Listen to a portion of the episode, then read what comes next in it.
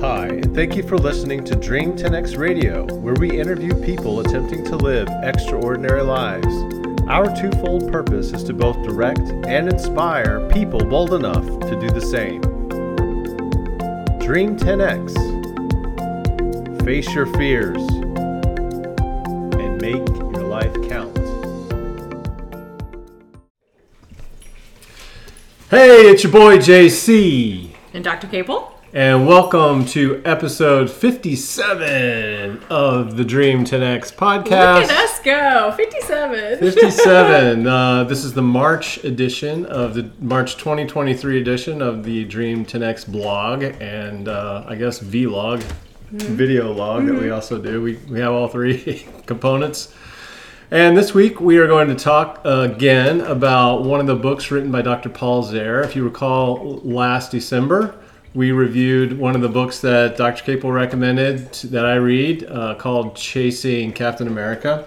So I read that book and caught up with her, and we, we talked a little bit about that book. And, and uh, this week we're talking about Chasing Batman, also written by Dr. Paul Zehr.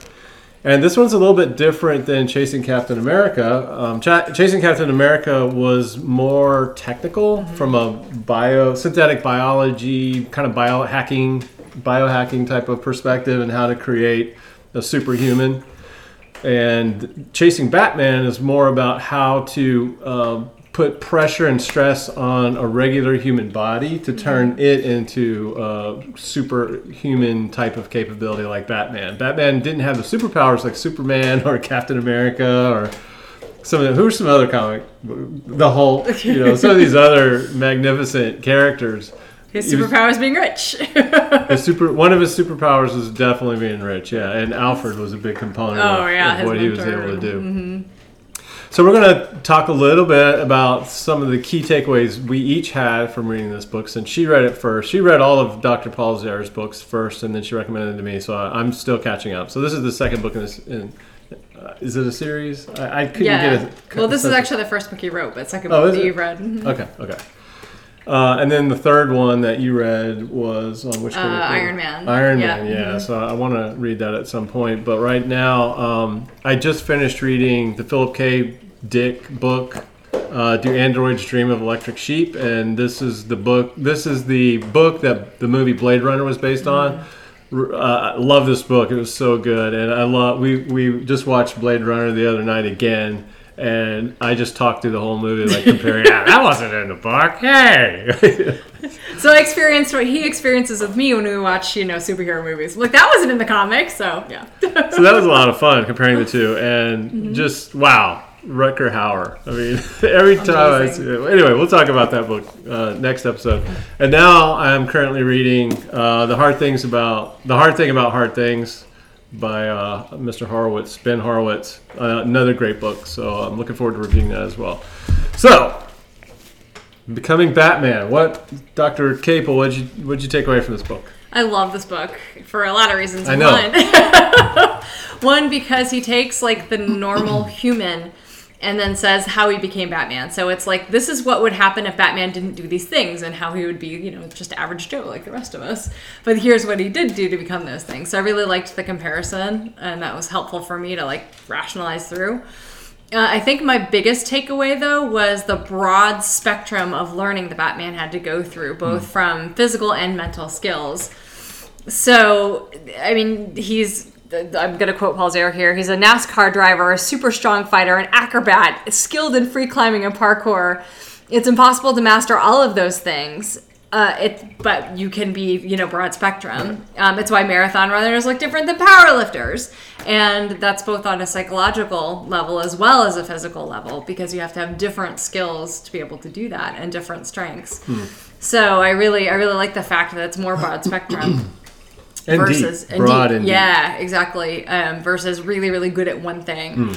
So you don't have to be the best. You just have to have that general knowledge and be skilled at the general knowledge and practice a lot. And to get to that conscious competence. So, one of the things I thought was really interesting that uh, he talks about is when you learn the skills. And with Batman, he tried really hard not to kill people. And I, I did martial arts for many years way back in the day. And it's it's hard to learn that control. It's hard not to kill people. It's hard not to kill people. oh my god! So uh, yeah, I'll tell you a story in a second. But um, you have to really learn that control and deploy your punches and to come just to touch. But with and it's a and when you're in an amygdala hijack or when you're in that power struggle with your life actually being on the line, being able to have the mental strength to pull your punches and not kill somebody must just be amazing. So he yes, did thank practice. you. I appreciate that. Yeah, no worries. he did practice over and over and over again, and I thought that was pretty amazing and that broad discipline. Um, so I went to, as a kid, I did martial arts, and I went to the Junior Olympics three years in a row, and the last year um, I had this really badass spinning. Well, wait. What was your what was your skill? What was your art? I did. You do do both kata, which is the forms, as well as fighting. So you do both. But what? Like judo or karate? Oh, so um, and I'll guess I'll get to that. So, um, so the last year that I went, I had this really badass spinning back fist, and that's where you you're in a fighting stance, you turn around and you back fist. I had absolutely zero control over this. I had great aim, zero control, and it's something within me that when my um, when I was not in my prefrontal cortex, when I was in my amygdala, that it would just come out. And so my uh, my senseis would be like, "Do not throw this because you're gonna get disqualified in the fight. You're, you're gonna get disqualified. Just just keep your shit together." like, okay, okay, I got this. So I'm in the middle of the fight. What do I do? My amygdala takes over, spin around, back fist her. She drops. She's out conscious, and She's unconscious. she's out, Out cold. like, out cold, whatever. um, they made me go sit. You weren't allowed to do knockouts in the Junior Olympics. It was just touch only point. So I had to go sit in the naughty corner for a while, and she did get up and wanted to continue fighting, so I didn't get disqualified. Um, I did win the match, so that was good.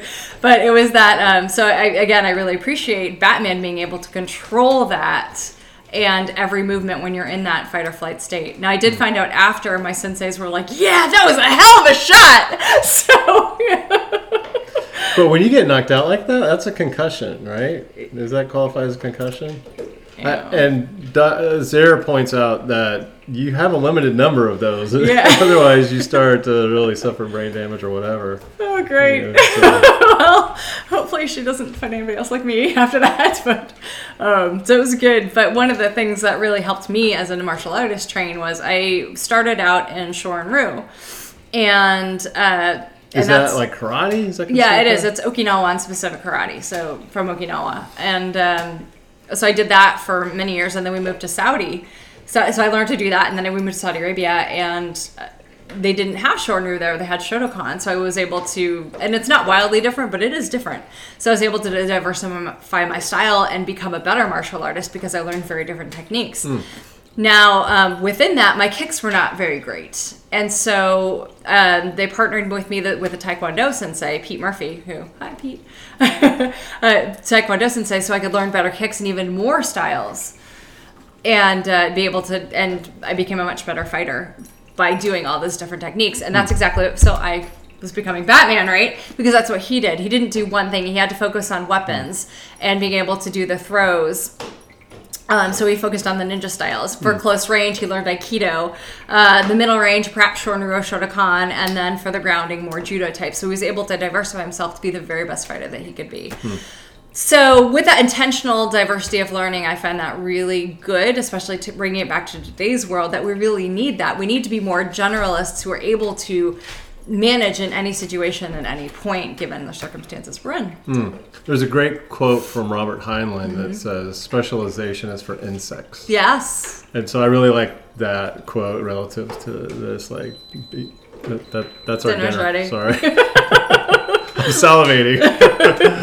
but yeah, uh, having a broad set of skills and, and also be able to deep dive in, in that whole broad spectrum of your toolkit. Mm-hmm. That's Totally. interesting. Yeah. Please visit our sponsor, Viking Rose, at vikingrose.com. Viking Rose provides free indoor rowing challenges to frustrated Vikings. Challenge yourself by rowing around Cape May Island, or doing the Head of the Charles Regatta, or even rowing from the Canary Islands to Antigua. All you have to do is connect your Concept 2 PM5 Bluetooth monitor up to your computer, laptop, or Android device for automatic workout tracking and logging. That's Viking Rose at vikingrose.com. Yeah, I like that. So, and with all of this, you have to have sleep for your body to recover. Right. Nice Yeah. segue. Thank you. You know, when I let you talk, it's pretty good. hey! Go figure. when I'm not mansplaining things to you. So sleep, yeah. So Batman had to do learn so many different things, and uh, he had to get really good at all those different things. And on top of all of that training that he was doing, he was working at night fighting the criminal element in Gotham City. So where does a Batman find time to do all those things and get quality sleep?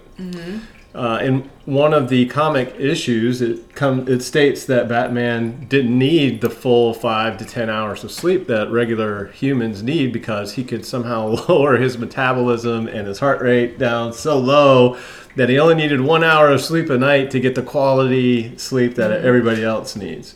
So Dr. Zehr points out that this is one point where the mythology of Batman and uh, reality diverge because all humans, all biological humans, I guess, need at least five to ten hours of quality sleep. Mm-hmm. How much so, do you get a night? as an entrepreneur, yeah, I, I, I, that that's one of my big takeaways from this book. I really focused on that because, of course, I know that sleep is very important, but just to reiterate the importance of it. Um, and how lack of sleep it actually raises your cortisol levels because that's uh, imposes an unnatural stress on you and it screws up your metabolism and it can do all kinds of you know stuff to to your body when you don't get the right amount of sleep. And as an entrepreneur, uh, I'm just trying to drive as hard as I can to do as much as I can uh, to, you know, just to survive at this point, much less try to grow a company. And so you for, you tend to like uh, make sleep less of a priority. And um, so after reading this, I'm you know rethinking that and trying to make sleep more of a priority. But I still, when I'm not in the rowing season, which is right now, it's you know fall and winter time is non-rowing season. I try to stay up as late as possible, like three or four in the morning. And of course, I get up a little bit later, but uh, I, I work until I like working late at night, and you know it's quiet and getting stuff done. She never bugs me anyway, but I just I'm a night owl because my mom was a night owl, so I've got that in me. But when rowing season turns around comes around it's a totally different ball game because i got to get up at what 4.30 4.15 yeah, four fifteen. We gotta leave the house. At 4.15 we gotta 4:30. leave we gotta Yeah. be on the water and so i have to like really switch off my cycle or switch on to a different cycle and it gets really really difficult Mm-hmm. but for a number of years that's what i've done and we've gotten used to that so Yeah. but anyway sleep um, so synchronistically, uh, I, I, you know, scrolling through Twitter, I saw uh, somebody had posted a, a tweet on a, a video of Hitler at the 36 or whatever it was, the Berlin game. Yeah, yeah. And he's like rocking back and forth. He looks like he's got he's got autism or something. And everybody else around him is just kind of quietly, you know, still watching the games. And A lot of people were saying, "Well, it, it's a sped up video and it's it's doctored." But a lot of the comments were saying, no, actually, the Germans were hyped up on drugs during World War II. A lot of them. Really? And, and come to that. find out, you know, searching for more information on that, I, I got kind of intrigued about that. And sure enough, I, I think it's historically accurate that it was a thing during World War II that they were experimenting with cocaine Yeah. and methamphetamine and all kinds of different drugs, trying to primarily combat the need, our body's need for sleep. Because if soldiers don't need to sleep, then they can keep pushing through 24 seven. Uh, you know, if they need to get from point A to point B, there's it's not a logist not as much as a, a logistical problem if they don't need to sleep and stop uh, along the way. And so uh, it turns out that um, they actually issued millions and millions of methamphetamine pills to the German soldiers prior to a big battle in the Ardennes forest where they were coming down into France. and um, I, I, I'll put a link in the blog post about this. There's an NPR uh, podcast that talks. There's an author who wrote about the German use of drugs during World War II for to combat sleep, these methamphetamines and whatever. And uh, they, he pointed out that uh, during that battle of the Ardennes Forest, one of the reasons the Germans won, uh, be- because they were using methamphetamine to push through and not have to sleep during that three-day trek through the through the mountain pass or whatever, um, counterbalance that that their effort to take methamphetamine and, and push through was counterbalanced with the French drug of choice, which was red wine. and I thought that was really like interesting. and that was actually a thing during World War One. The, the French government said, "Hey, look, we need to, you know, provide this as a kind of a drug to our, to our soldiers to keep morale up and all that kind of thing." And so it really is a drug war. Yeah? it's a drug, a drug war at the time, and of course, the war on drugs has got all kinds of different crazy ways. But anyway, um, so t- and all of that was just to combat sleep because sleep was really an enemy to progress in a lot of ways. And so I, I thought that was really interesting. And, and uh, they found this the, these chocolate they call them Panzer chocolates that they found on a lot of the sh- soldiers, and uh, it, it, it was called Pervitin or Pervitin or something like that. And basically, it was just methamphetamine, and soldiers would just pop those like crazy. However, uh, in the end, in the long run, that l- tends to create a waking nightmare because you can't you end up not being able to sleep, and wow. you just kind of go nuts if you don't get sleep after a while. Yeah. So in the long run, it actually is a huge detriment to the overall uh, progress and uh, health of your your army and your people or whatever. So maybe in the long run, the red wine is not so bad. but the other interesting thing is the British got wind of the use of methamphetamines by some down German soldiers, and they started using amphetamine, and then No. American soldiers started using amphetamine, and Lord knows what we use today.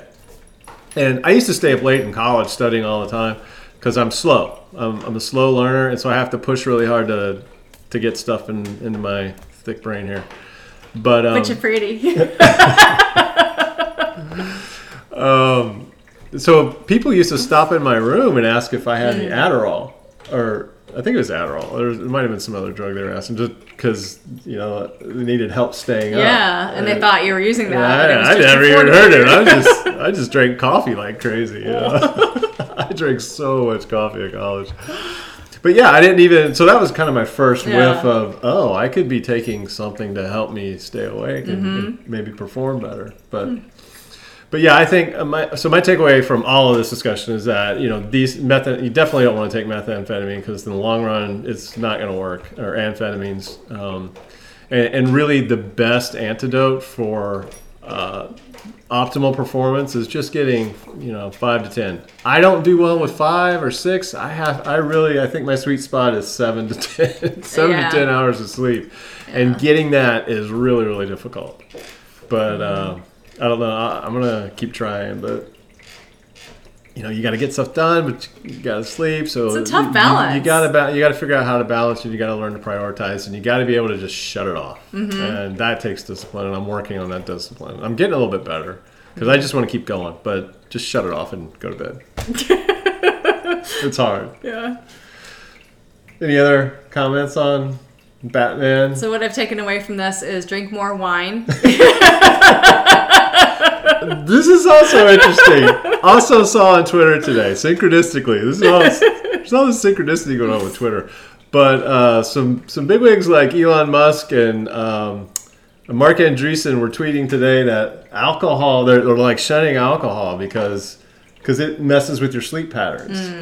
And it does. It, wine, like wine and whiskey and stuff, it screws up your. It screws up my sleep patterns for sure, no doubt about it. When I don't, when I don't drink any alcohol the night before and I go to sleep, I have such a better sleep. Do you really? Yeah. Uh, So that's another. That's another thing. Like, man, it's hard to. I love a good glass of wine. Yeah. But, but you're you're compromising your sleep, um, probably when you do have that that whiskey or that that wine or whatever. Mm-hmm. So. Ah, so much discipline you have to have to be superhero. It's too hard. so let's enjoy life.